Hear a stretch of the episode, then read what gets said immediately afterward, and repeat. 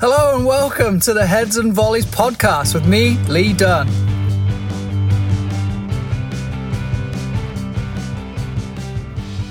Wow, it's Friday. Friday before the World Cup starts.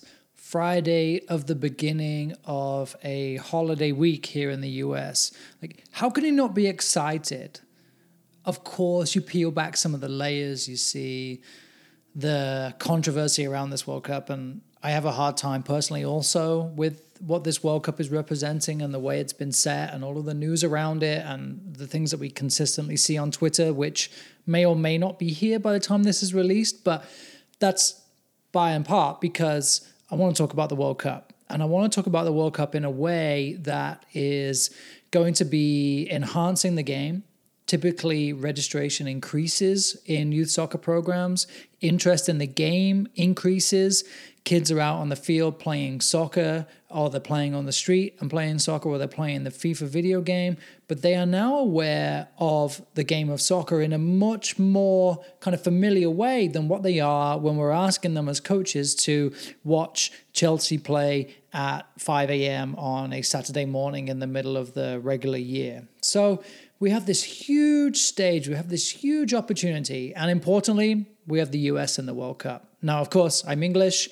They're in the same group as England. It was meant to be. I have friends who are Welsh. It was even more meant to be, I guess, that between the three of us, there would be this competition. But secretly, of course, I want England to win the whole thing, and I'm okay if the US also progress as far as they can until they can't get any further because England go any further than that. But from a business perspective, from a cultural perspective, we need the US to be in this World Cup, and this is where they are. So now they qualified on merit. How are you using the World Cup to bolster your players' culture and their involvement and their excitement around the game?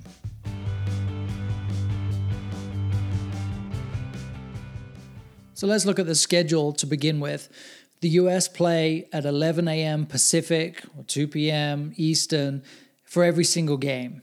You could be unfortunate, like some of the other countries that have 2 a.m. games Pacific or 5 a.m. Eastern.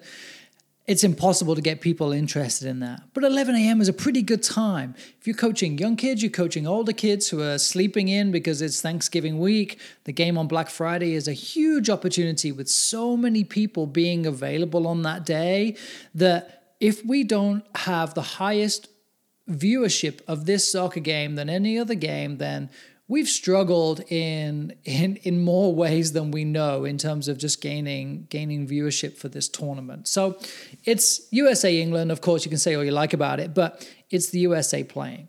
Now, my question before the little break here was how are you engaging your players? How are you encouraging them to not only watch this because it is the greatest show on earth, it's the biggest tournament that personally I think is a shambles, but that's another story. Now, how can we get our players excited about this? So there are all sorts of things. You can do like a, a bracket. You can have all of your players pick who they think is going to be the top of the group, who they think is going to qualify, all the way through almost like a March Madness bracket where you're looking at predicting the winner that's pretty fun. But the tournament lasts for four days, uh, four weeks or so. Sorry, not four days. Be pretty quick if it was. That's a youth soccer tournament right there in a nutshell. You pay thousand dollars for that event too. But anyway, now we're looking at a four-week event. There are three guaranteed games. How can I engage my players? And I look at this in a couple different ways. I challenge them to watch the first half. If you ever do any sort of scouting or any sort of coaching courses that work on game analysis, you take the first half as a serious point of reflection that you can then build off of, that you can then begin to tweak and adapt from. But by then, both teams are also beginning to make changes. So what you saw in the first half isn't necessarily true in the second. And I always believe that the second half is much more reactionary. So I'll challenge my players, the players I work with individually, the players I work with at ODP level, to watch the game from the first half. And I'm going to challenge them depending on their level. I'm going to say, watch the player that plays your position. Then, and of course, we play a 4 3 3 or variation thereof. The US is, is expected to line up in a very similar way. So now you're looking at right wingers or right midfielders playing in very traditional roles. So then we say, okay, what did that player do well? What did they not do so well? And then also, how well did they do in the bigger picture of the game? And then we say, in your position for our team, what are the expectations? Okay. Then what are the expectations and what is the power around the the expectation around that player playing for the United States national team? Do you think they, they correlate?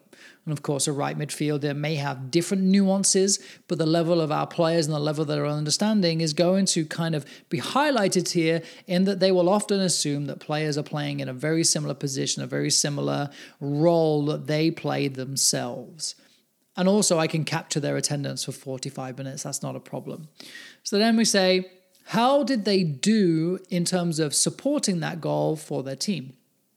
Now, what I don't want to do, and this is what I'm really cautious of, and this is why I often say the first half and not the second half, or even just find me moments from the game that you are paying attention, is because I don't want them watching the game of soccer and thinking that it's a job or a homework task. I want them to enjoy it if I often think about the best times that I've enjoyed watching soccer, it's definitely not watching England play because it's too it's too traumatic for me, but it's watching my team who are doing well or not doing well, but I'm just watching and observing. Now, from a coaching perspective, it's really difficult to switch off from the coaching mentality when I watch a game, but when I'm able to, or I'm in and out of a game because I'm playing with my daughter or I'm doing something else, then I find it much more enjoyable. And I want you to encourage your players to feel the same way about this.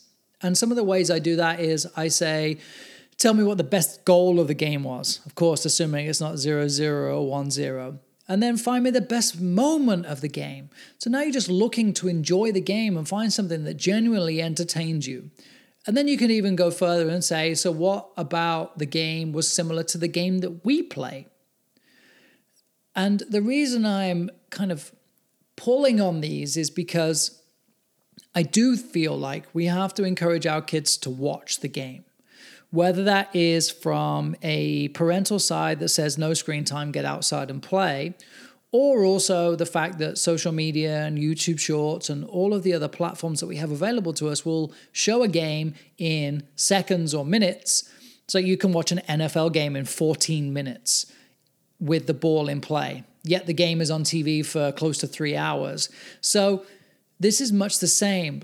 I can't keep these players' engagement, and we can find the goals, we can find the highlights of every single game online within seconds of it happening but the culture around the game of watching a game, of sitting with people in their family. And this is where I may take it to the next level and say to my players, can you get your dad involved? Can you get your mum involved? Can you get your auntie, your uncle, your neighbors, whatever it is?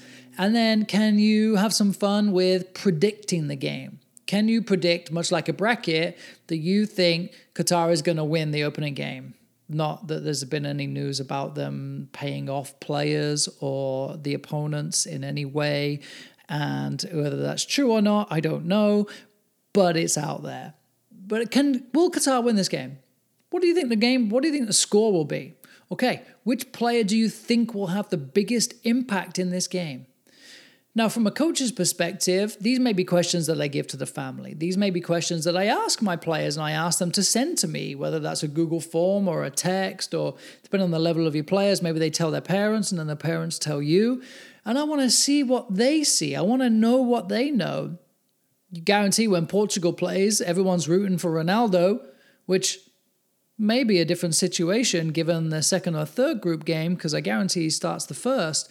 But then we look at what else is going to happen in the game. If Ronaldo's in it, you see Ronaldo. If Messi playing for Argentina, you see Messi. But who else in the game is going to have an impact? And so I just wanted to use this episode really to ramble a little bit and not only complain about the World Cup, but also to just get a little bit excited about it and to be able to say that this is this cyclical opportunity to grow the game, to challenge our players in so many ways. And so I ask you if Twitter is still here and you've listened to this, tweet me at Lee Dunn Soccer and tell me how you're going to engage your players. How are you going to challenge them to watch the game from a development perspective when it's maybe not the US? Maybe you don't give them any tasks during the US game, but you give them the task for an obscure game at 8 a.m. or 11 a.m. And you say, What about this? What about that? Who did this? Who will do that? What will the score be? And then ask them to enjoy the US game, ask them to enjoy the England game, ask them to enjoy whatever other country that they want to support. Maybe you give them a team to support. Maybe you ask them to support another team if they don't want to support the US or they want to support the US. There is just so much opportunity. So I ask you to tweet me at Lee Dunn Soccer. Tell me how you are going to engage your players, how you're going to use this World Cup as an opportunity to develop the culture around the game in your community because when you do that for your community, it does it for a lot of other communities too. And the impact that you have on 12 to 18 players is 12 to 18 families, and then extended families, and then neighbors, and then communities. And before you know it, your entire club is supporting watch parties or encouraging everybody to play in the bracket and predict, and then argue about which player is better versus A or B. And it grows and it grows. This is our opportunity. It's a freebie for us, and we have to grasp it.